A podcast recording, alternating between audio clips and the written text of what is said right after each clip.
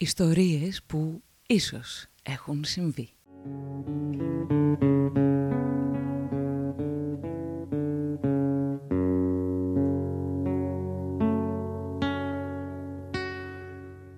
Γεια σας, είμαι η Μαριέτα Σπλιουπούλου και αυτό είναι το 27ο επεισόδιο της σειράς podcast με θέμα τις ιστορίες και τα πρόσωπα που κρύβονται πίσω από τα τραγούδια που αγαπάμε.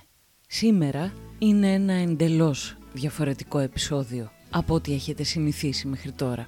Ξεκίνησα να το φτιάξω για να σας πω το παρασκήνιο πίσω από το τραγούδι «Μιγκλές» σε στίχους του Μιχάλη Μπουρμπούλη που έφυγε πρόσφατα από τη ζωή και στη μουσική του Ηλία Ανδριόπουλου από τα λαϊκά προάστια με την απόλυτη φωνή της Σωτηρίας Μπέλου. Στην πορεία προέκυψαν κι άλλες μικρές ιστορίες που ήθελα να τις μοιραστώ μαζί σας. Πολλές ιστορίες που συνθέτουν σαν ψηφιδωτό μια περιπετειώδη και δύσκολη ζωή, τη ζωή και την καριέρα της Σωτηρίας Μπέλου. και μην λυπάσαι που βραδιάζει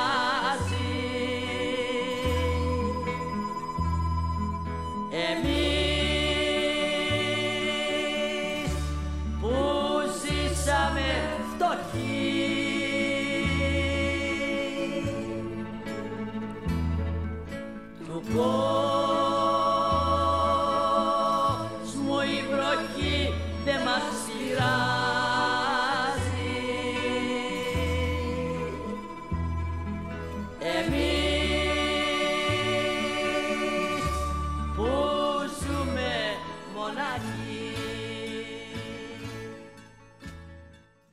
Είναι τόσο μεγάλη η γοητεία που μου άσκησε η ενδελεχής μελέτη της βιογραφίας της που υπέκυψα τελικά στον πειρασμό να μην κάνω μια απλή αναφορά στη ζωή της με αφορμή την ιστορία ενός τραγουδιού αλλά ένα πορτρέτο της με ιστορίες από τη ζωή της που μας αποκαλύπτουν μια γενναία γυναίκα που πάλεψε με νύχια και με δόντια να κάνει το όνειρό της πραγματικότητα και να είναι ο εαυτός της σε μια εποχή που τέτοιες επιθυμίες στις γυναίκες ειδικά ήταν ασυγχώρητες και το τίμημα ήταν εξαιρετικά ακριβό. Αυτό είναι το πρώτο μέρος από τα τρία συνολικά μέρη που θα αποτελέσουν ένα μικρό πορτρέτο αφιέρωμα στη Σωτηρία Μπέλου.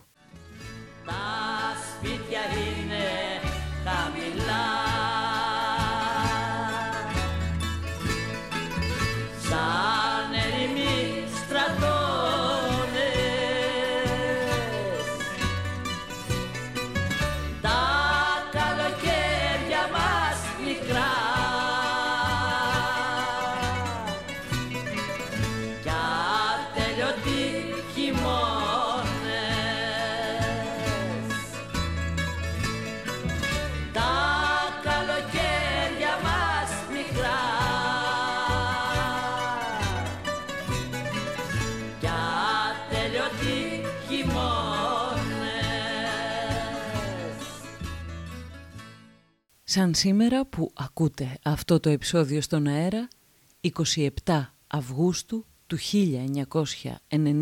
1997, δύο μέρες πριν από τα γενέθλιά της, έκλεισε για πάντα τα μάτια της η τελευταία ανυπότακτη ρεμπέτησα, μια γυναίκα που δεν χώρεσε ποτέ στα στενά πλαίσια της εποχής της, αλλά εξέφρασε τον καημό και το συνέστημα όλων των ανθρώπων όσο ελάχιστες σε αυτόν τον τόπο.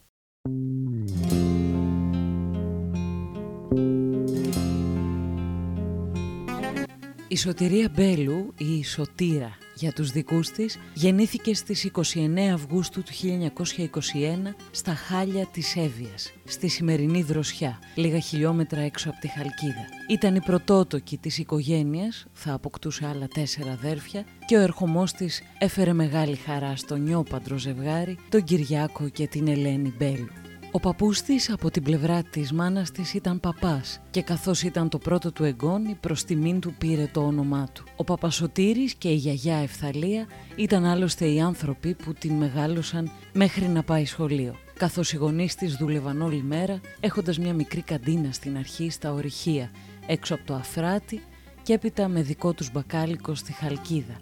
Η Σωτηρία είχε μεγάλη αδυναμία στον παππού της. Αν και άτακτο παιδί, Εκείνος τη λάτρευε και την κανάκευε συνεχώς και μόλις μεγάλωσε λιγάκι την έπαιρνε μαζί του στην εκκλησία. Ήταν οι μόνες ώρες που η σωτηρία ήταν επιτέλους ήσυχη. Πολλές φορές παρατούσε στη μέση το παιχνίδι της για να χωθεί στο αγαπημένο της, όπως έλεγε μέρος, την εκκλησία του παππού της. Εκεί μέσα στις ψαλμοδίες και τους ύμνους αποκτά τα πρώτα της ακούσματα και τη μουσική της παιδεία. Στη βιογραφία της, την οποία έγραψε η Σοφία Δαμίδου με την απόλυτη συγκατάθεση και εμπιστοσύνη της Μπέλου, αναφέρει τα εξής και από εκεί θα είναι και όλα τα αποσπάσματα με δικά της λόγια που θα ακούσετε σήμερα. Λέει λοιπόν για τις ψαλμοδίες μέσα στην εκκλησία «Με μάγευαν από παιδί εκείνη είχε. Οι φωνές των ψαλτάδων ακουμπούσαν μέσα στην ψυχή μου. Δεν καταλάβαινα γιατί αλλά μου άρεσε πολύ. Τους κοίταγα σχεδόν με ανοιχτό το στόμα που έψαλναν. Όταν θα μεγάλωνα λίγο σκεφτόμουν θα μπορούσα κι εγώ να ψέλνω. Τα γράμματα της εκκλησίας άρχισα σιγά σιγά να τα μαθαίνω απ' έξω. Τους ψαλμούς όλους τους ήξερα από μικρό παιδί. μικρό μου κι άκουσε κάποιος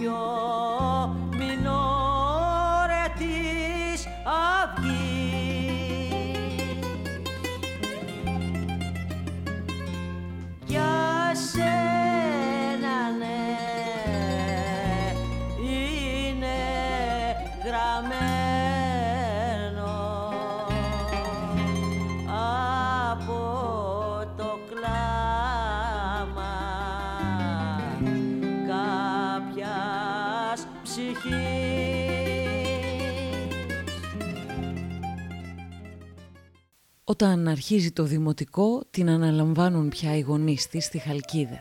Εκείνη όμως είναι ένα δύσκολο και ανυπάκουο παιδί. Είναι άτακτη, μπλέκει συνεχώς σε καυγάδες, τα άλλα παιδιά τη φοβούνται και την αποφεύγουν. Στο σχολείο κάνουν συνεχώς παράπονα για τη διαγωγή της, αφού αντί να διαβάζει, εκείνη το σκάει, φτιάχνει με ξύλο και σύρματα αυτοσχέδιες κιθάρες και τραγουδά ασταμάτητα, γυρίζοντας και αλυτεύοντας τις γειτονιές. Οι γονείς της για να την τυθασεύσουν τη βάζουν από μικρή να δουλεύει στον μπακάλικό τους. Αποδεικνύεται τόσο ικανή που από 10 χρονών ήδη την αφήνουν ακόμα και μόνη της για κάποιες ώρες στο μαγαζί. Όταν μπαίνει στην εφηβεία συναναστρέφεται κυρίως ανθρώπους κατατρεγμένους που ζουν γύρω της. Βρισκόμαστε μια δεκαετία περίπου μετά τη μικρασιατική καταστροφή και τον ερχομό των προσφύγων και στη Χαλκίδα. Αλλά και λίγα χρόνια πριν επιβληθεί η δικτατορία του Μεταξά. Η σωτηρία αρχίζει να μπολιάζεται από τις παρέες της με τις ιδέες του κομμουνισμού που αργότερα θα τη φέρουν σε ρήξη με την οικογένειά της. Εκείνη αναφέρει στη βιογραφία της «Φοβόταν οι γονείς μου μη με νομίσουν και μένα κομμουνίστρια. Μάλλον περισσότερο φοβόταν μη γίνω κι εγώ, αφού έκανα πάντα παρέα με αριστερούς. Εγώ δεν ξεχώριζα έτσι τους ανθρώπους. Μου κάνεις, δεν με νοιάζει τι είσαι. Πόσο μάλλον με τους ανθρώπους αυτούς που είχαμε τα ίδια πιστεύω. Από μικρή ήμουν αριστερή. Οι κομμουνιστές εκείνη την εποχή ήταν σαν φοβισμένοι. Ήταν όμως κάτι ξεχωριστό. Ήταν μοναχικοί, δεν μίλαγαν πολύ, πάντα πέρναγαν φοβισμένοι. Είχαμε πολλούς στη γειτονιά μας. Ήταν αγαπητοί, ήταν καλοί νοικοκυρέοι. Φοβόντουσαν όμως και τον ίσκιο τους. Με αυτούς ήμουν φίλοι και μετά, σαν τραγουδίστρια, όταν πήγαινα καμιά φορά στη Χαλκίδα. Επισκεπτόμουν τους φίλους μου που είχαν γυρίσει από τη Μακρόνισο. Τότε μπορούσες να χαρακτηριστείς και μόνο που μίλησες σε ένα κομμουνιστή. Εγώ δεν λογάριαζα τέτοια. Πήγαινα να τους βρω. Ένιωθα ότι τέριαζαν τα χνότα μας με αυτούς τους ανθρώπους. Εγώ ήμουν αριστερή και δεν σήκωνα φοβέρες. Τους μισούς μου φίλους τους εκτελέσανε. Οι γονείς της κάνουν πάλι μια προσπάθεια να την αποκόψουν από τις παρέες της και τη βάζουν στο σώμα των ελπιδοφόρων. Εκεί για λίγο γίνεται το πρότυπο της καλής νεαρής κοπέλας που περίμεναν οι δικοί της, μαθαίνει χειροτεχνίες, ξυλογλυπτική και κέντημα και φτιάχνει για να βοηθήσει τις πρίκες των φτωχών κοριτσιών της γειτονιάς της. Τότε μέσω των ελπιδοφόρων την καλούν και σε γάμους και βαφτίσεις για να τραγουδήσει. Το κορίτσι του μπακάλι με την ωραία φωνή, λίγο άτακτο αλλά ακόμη αποδεκτό από τον μικρό κόσμο της Χαλκίδας. Το 1933 ο πατέρας της την πηγαίνει σινεμά να δούνε την προσφυγοπούλα με τη Σοφία Βέμπο. Η σωτηρία μαγεύεται. Ζήτω να σε ξεχάσω παρηγοριά ζητώ Ξεχνώ τα περασμένα και πίσω δεν κοιτώ Τι ήταν να δω τη Βέμπο, ξετρελάθηκα μαζί της και με τη μανία που είχα για τραγούδια δεν σταμάταγα όλη μέρα να τραγουδάω όλα τα τραγούδια της Βέμπο. Είχαμε στο σπίτι ένα μεγάλο καθρέφτη από την πρίκα της μητέρας μου και στο δωμάτιο πήγαινα συνέχεια στον καθρέφτη και έπαιρνα πόζες, τραγούδαγα, έκανα τα σχέδια της Βέμπο. Η μητέρα μου με έδερνε κάθε μέρα. «Τι είναι αυτά, τραγουδίστρια θα σε κάνουμε» μου έλεγε αυστηρά. «Ναι, θα γίνω τραγουδίστρια. Έχεις κανένα πρόβλημα» της απαντούσα πρισματικά εγώ. Και δώσ' του και με έδερνε. Με είχε τόσο πολύ επηρεάσει η Βέμπο που το έβαλα σκοπό να γίνω τραγουδίστρια, να της μοιάσω. Ο πατέρας μου πάλι ήταν άνθρωπος φιλήσυχος, καλός νοικοκύρης. Με άκουγε που πήγαινα στο περιβόλι και τραγουδούσα και του άρεσε. Αλλά ποτέ δεν το έδειχνε. Ποτέ δεν ήθελε να γίνω τραγουδίστρια. Η σωτηρία, μη έχοντας άλλο τρόπο να φτάσει κοντά στον όνειρό της, αρχίζει να εκβιάζει τον πατέρα της να της πάρει μια αληθινή κιθάρα. Ή μου παίρνεις την κιθάρα ή δεν ξαναπατάω το πόδι μου στο μαγαζί, του λέει απαιτητικά. Ο πατέρας της προσπαθώντας να την κρατήσει όσο μπορεί υπό τον έλεγχό του, της αγοράζει την πολυπόφτη κιθάρα και στην αρχή της κάνει μαθήματα ο ίδιος που ήταν αυτοδίδακτος και αγαπούσε πολύ τη μουσική. Στα 14 της η Σωτηρία μαθαίνει να καπνίζει από την οικονόμο που έχουν στο σπίτι. Παράλληλα κάποιες φίλες της την πείθουν να κλέψει από το ταμείο του πατέρα της με την πρόφαση να τα μοιράσουν στους φτωχούς. Εκείνη το πιστεύει και αρχίζει να κλέβει από το ταμείο και να τα μοιράζει στις παρέες της για φιλανθρωπικούς δίθεν σκοπούς. Όταν το ανακαλύπτει ο Μπέλος, επειδή δεν αντέχει να την τιμωρήσει ο ίδιος, καλούν έναν θείο της από τα χάλια, ο οποίος πρώτα της πάει στο ξύλο και όταν εκείνη πεισμώνει περισσότερο και του αντιμιλά, για παραδειγματισμό την κουρεύει γουλή με τις ευλογίες της μάνας της. Η σωτηρία νιώθει τέτοια ταπείνωση και μοναξιά που κλείνεται όλο και περισσότερο στο δωμάτιο και στον εαυτό της με μόνη διέξοδο την κιθάρα και το τραγούδι.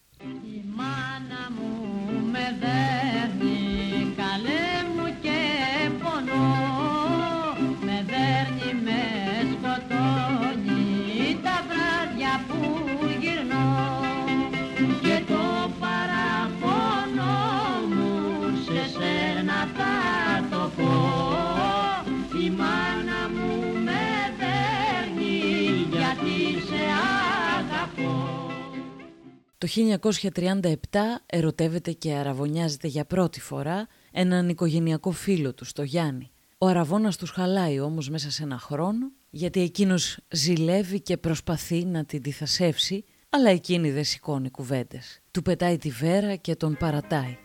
Το 1938, λίγο επειδή της άρεσε, λίγο επειδή τη φλέρταρε επίμονα και λίγο γιατί οι γονείς της επέμειναν, γιατί θεωρούσαν ότι ένας γάμος θα τη συμμαζέψει, παντρεύεται τον Βαγγέλη Τριμπούρα. Ο γάμος δείχνει ευτυχισμένος. Ο γαμπρός παίρνει καλή πρίκα, ανοίγουν σπίτι και η σωτηρία χαρούμενη και πολύ νέα ακόμα, είναι μόλις 17 χρονών, φροντίζει τον οικοκυριό της και τον νέο της σύζυγο. Είσαι εσύ ο άνθρωπος μου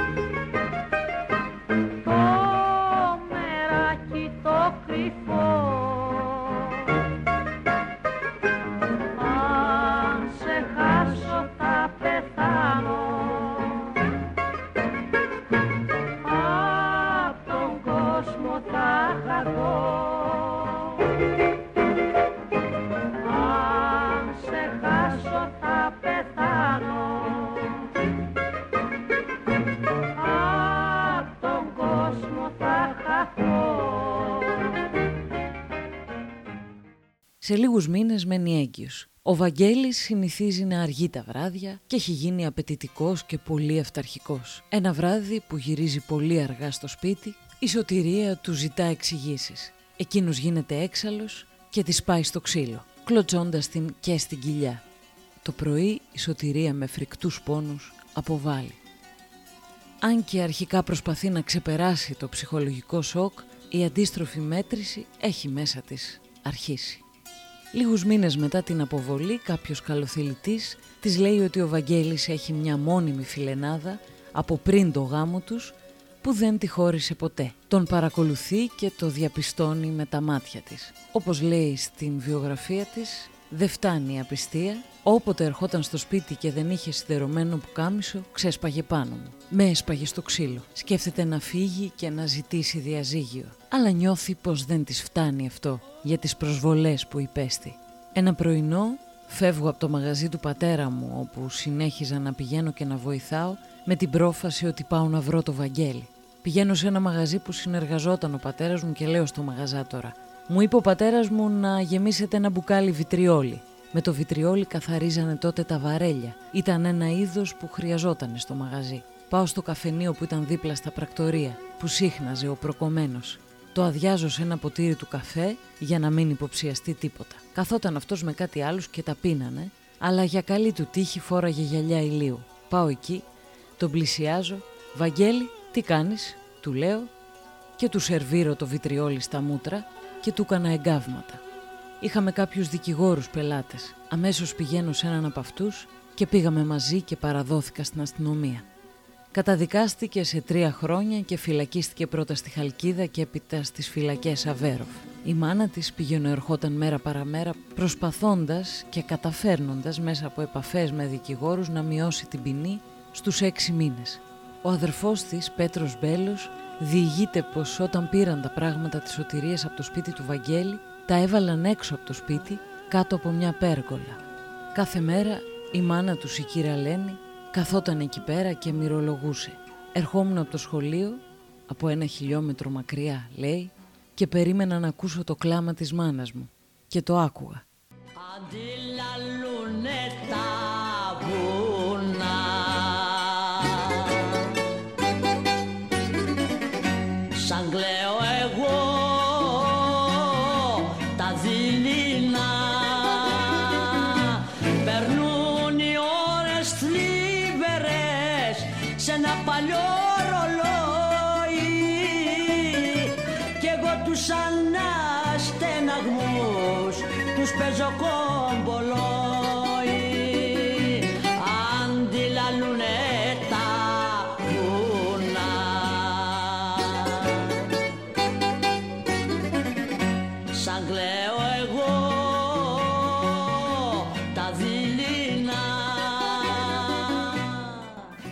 Βαγγέλης που του έκανε εγκάβματα στο αριστερό μέρος του προσώπου του, τα οποία μείνανε για πάντα, μην μπορώντας να αντέξει το βάρος της κατακραυγής, τα μάζεψε και γύρισε στην Αθήνα, αφού πρώτα, κατά πέτησή της, της έδωσε πίσω την πρίκα της.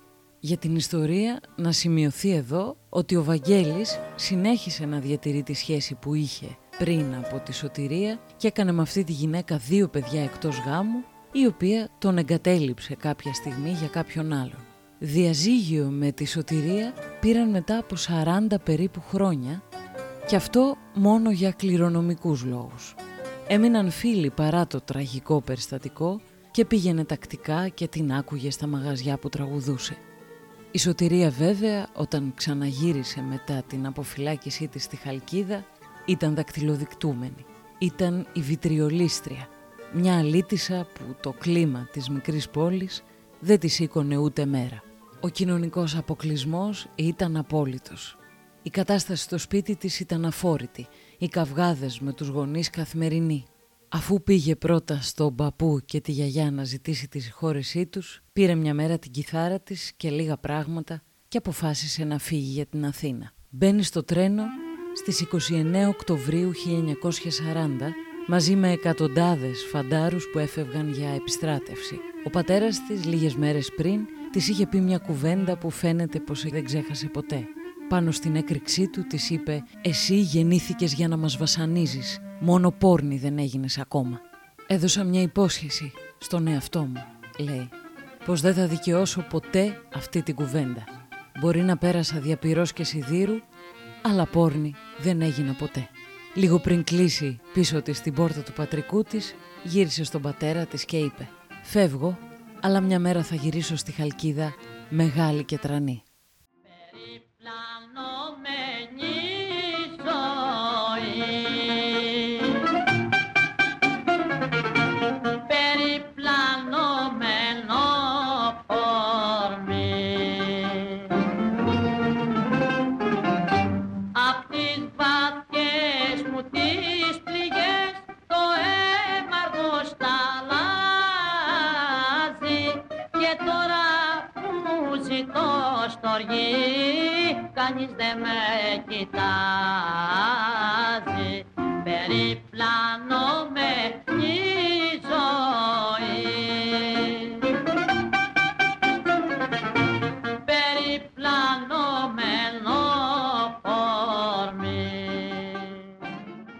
Πρώτα χρόνια της σωτηρίας Μπέλου στην Αθήνα συμπίπτουν με τη μαύρη περίοδο του πολέμου, της γερμανικής κατοχής και του εμφυλίου. Στην αρχή κοιμάται σε βαγόνια τρένων, κάποια βράδια βρίσκει προσωρινή στέγη σε σπίτια μακρινών συγγενών ή φίλων που αποκτά εντωμεταξύ στην Αθήνα. Εργάζεται για λίγο ως υπηρέτρια, λατζέρισα, πουλάει παστέλια στους δρόμους για να εξασφαλίσει ένα πιάτο φαΐ. Κάποια στιγμή λυγίζει και γυρίζει για μερικούς μήνες στη Χαλκίδα. Όταν ξεκινάει η γερμανική κατοχή και ιδρύεται το ΕΑΜ, εκείνη οργανώνεται στους κόλπους του. Αυτό τη φέρνει και πάλι σε ρήξη με τους γονείς της και ξαναφεύγει για την Αθήνα. Εκεί οργανώνεται στην αντίσταση. Κάποια μέρα κλέβει ένα καρβέλι από ένα γερμανικό αυτοκίνητο γιατί πεινάει. Οι Γερμανοί την συλλαμβάνουν και την πηγαίνουν στην οδό Μέρλιν. Εκεί βασανίζεται άγρια. Γλιτώνει εξαιτίας ενός νεαρού Ιταλού που την ερωτεύεται. Βασανίστηκε και φυλακίστηκε και στη διάρκεια του εμφυλίου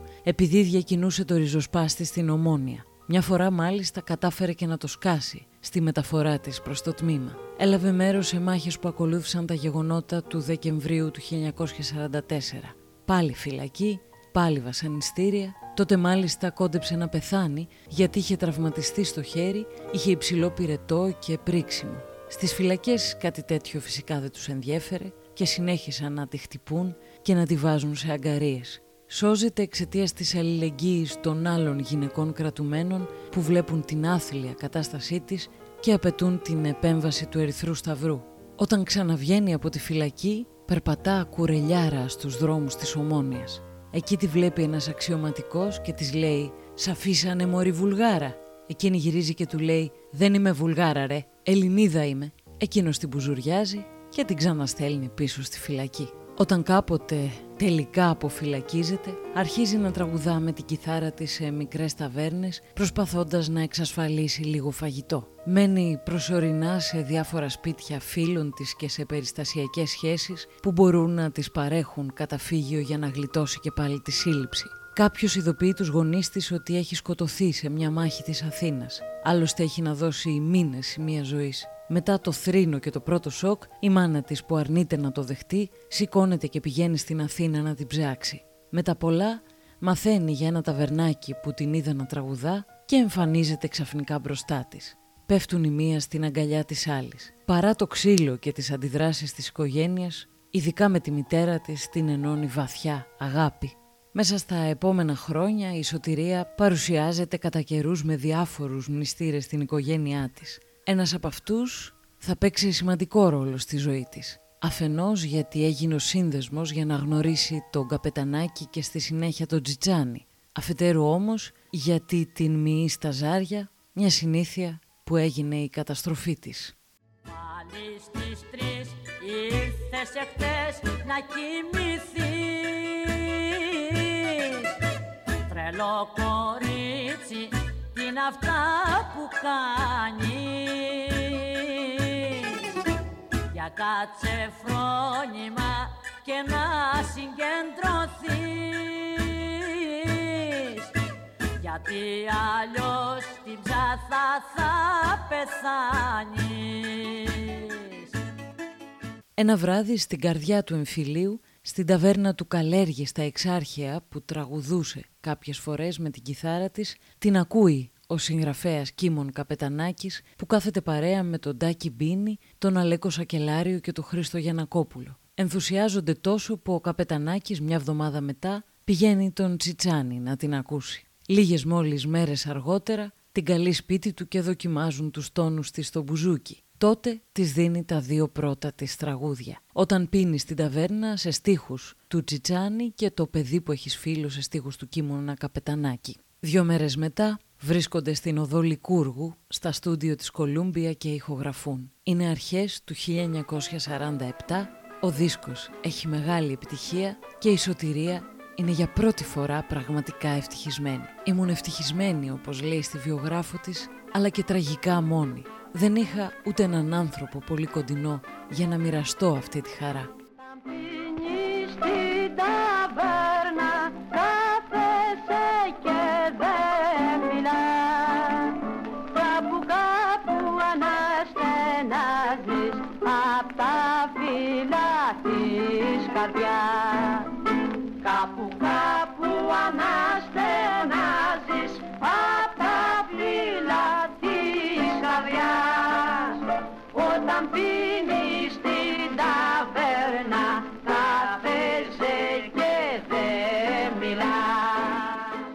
Μέσα σε ένα χρόνο αρχίζει και καθιερώνεται. Ο Τσιτσάνης μου φέρθηκε σαν κύριος. Με σεβάστηκε και με βοήθησε πολύ. Κάθε τραγούδι που κάναμε με το Βασίλη ήταν επιτυχία.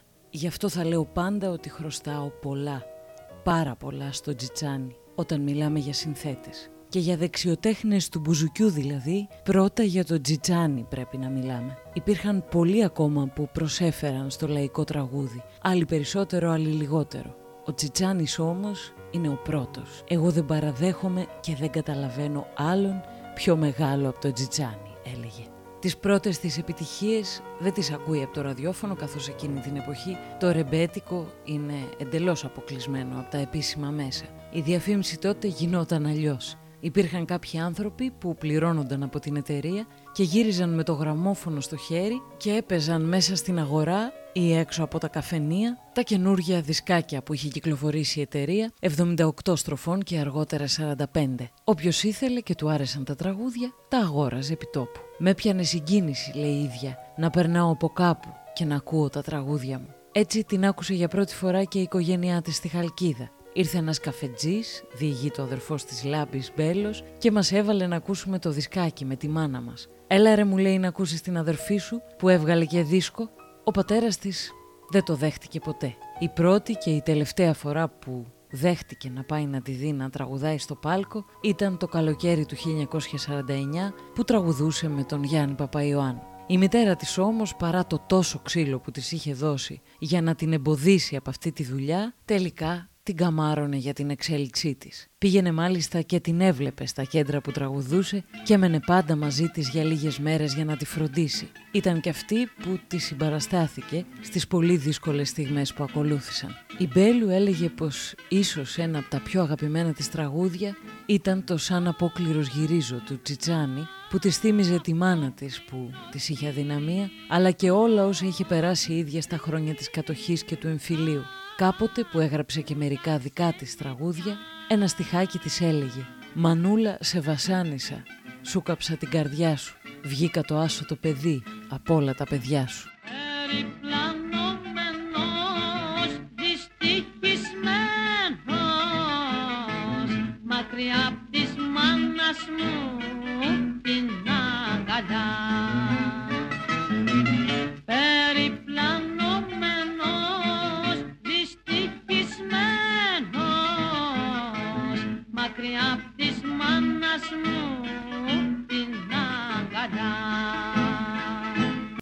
Χαλκίδα βέβαια έλεγε με πίκρα «Δεν με συγχώρησε ποτέ». Γύρισε όλη την Ελλάδα και το εξωτερικό γεμίζοντας στάδια και όταν πήγα στη Χαλκίδα δεν πάτησε κανείς. Το 1948 βρίσκει τη σωτηρία γεμάτη αισιοδοξία.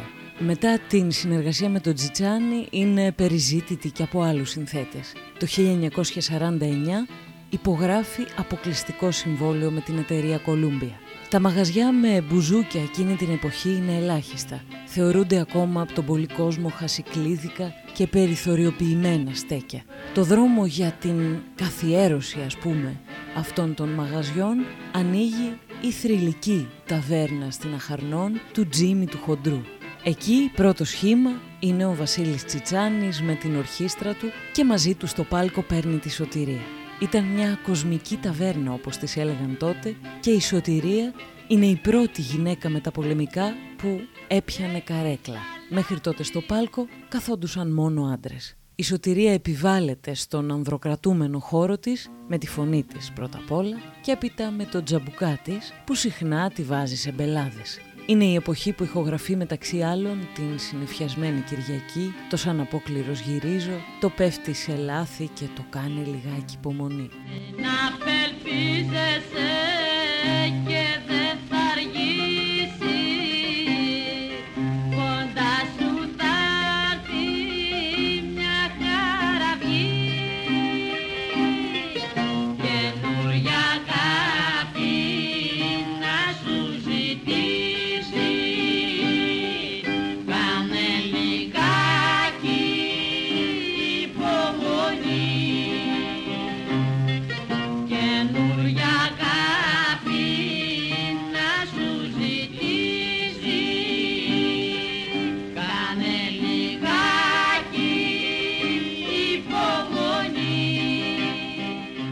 Το 1948 συμβαίνει και το γνωστό περιστατικό, το έχω αναφέρει και σε άλλο podcast, με τους χίτες που τις πάνε στο ξύλο μέσα του τζίμι του χοντρού γιατί αρνείται να πει το τραγούδι «Είμαι του Αϊτού ο γιος». Συνηθισμένα τα βουνά στα χιόνια, έλεγε στη βιογράφο της. Το μεγάλο μου παράπονο ήταν ότι κανείς από τους άντρες συναδέλφους δεν σηκώθηκε από το πάλκο να με υπερασπιστεί. Ούτε ο Βασίλης. Δεν μπορούσαν βέβαια να κάνουν και πολλά πράγματα. Οι άλλοι ήταν οπλισμένοι. Η Μπέλου παρετείται το ίδιο βράδυ και πηγαίνει να δουλέψει με τον Μάρκο Βαμβακάρη σε μια άλλη ταβέρνα στον Άγιο Παντελεήμονα. Μπορεί με τον Τσιτσάνι να έκαναν να ξαναβρεθούν πολλά χρόνια μαζί στο πάλκο, αλλά εκείνος δεν σταμάτησε ποτέ να της δίνει τραγούδια που γίνονταν μεγάλες επιτυχίες στη δισκογραφία. Το 1949 ο Μάνος Χατζηδάκης κάνει την περιβόητη διάλεξη για την αξία του ρεμπέτικου στο Θέατρο Τέχνης. Εκεί ως γνήσιους εκπροσώπους του είδους έχει καλέσει την Μπέλου και τον Βαμβακάρη να τραγουδήσουν και είναι οι πρώτοι καλλιτέχνες που τραγουδούν αυτά τα τραγούδια σε ένα ευρύτερο κοινό, έξω από τα σύνορα των λαϊκών μαγαζιών, σε κανονική δηλαδή συναυλία. Η Μπέλου έλεγε για εκείνη την εποχή και την πρώτη γνωριμία με το Χατζηδάκι. Ήταν ένας νεαρός συνθέτης, πολύ όμορφος και ευγενικό παιδί. Αγαπούσε το γνήσιο ελληνικό τραγούδι. Ο τρόπος που μίλαγε με έπεισε αμέσως να πω το ναι για τη συναυλία. Με τον Μάρκο ήμασταν οι πρώτοι που τραγουδήσαμε ρεμπέτικα δημοσίως. Έτσι, σε συναυλία δηλαδή. Τότε εκείνη την περίοδο, μετά από αυτή την διάλεξη, είναι που αρχίζει να συγκεντρώνει πάνω της το ενδιαφέρον ανθρώπων της τέχνης, της διανόησης, που πηγαίνουν όλο και πιο συχνά στα μαγαζιά που τραγουδάει να την ακούσουν. Η Σωτηρία, εκτός από τον Τζιτζάνι, συνεργάζεται δισκογραφικά με τον Γιάννη Παπαϊωάννου, που του είχε μεγάλη αδυναμία, τον Μπάμπι Μπακάλι, τον Μανώλη Χιώτη, τον Γιώργο Μιτσάκη, τον Απόστολο Χατζηχρήστο, τον οποίον επίσης αγαπούσε, και άλλους. το παράθυρο κλεισμένο σφαλιγμένο σκοτεινό για ποιο λόγο δεν τα ανοίγεις; Πεις μακάρα να σε ειδώ. Για ποιο λόγο δεν τα ανοίγεις; Πεις μακάρα να σε ειδώ Η ηλικιώδης ανωδική της πορεία κρατάει μόλις πέντε χρόνια. Το ίδιο ηλικιώδης είναι και η πτώση της. Για το τέλος της πρώτης περίοδου στην καριέρα της, τα δύσκολα χρόνια της εξαφάνισής της, της φτώχειας, αλλά και την αρχή μιας δεύτερης, ακόμη σημαντικότερης περίοδου για τη ζωή και την καριέρα της, θα σας μιλήσω στο δεύτερο μέρος του αφιερώματος που θα βγει στον αέρα την επόμενη Κυριακή.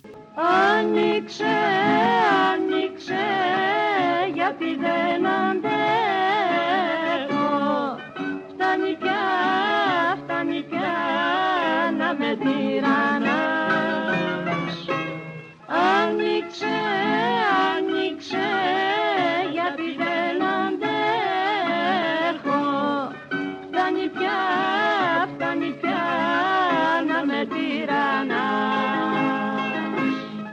Αν θέλετε να μην χάνετε τα παλιά και τα νέα επεισόδια του Ιστορίες που ίσως έχουν συμβεί, ακολουθήστε με στη σελίδα της εκπομπής, στο Facebook, το Instagram, στο Spotify και τα Google Podcast.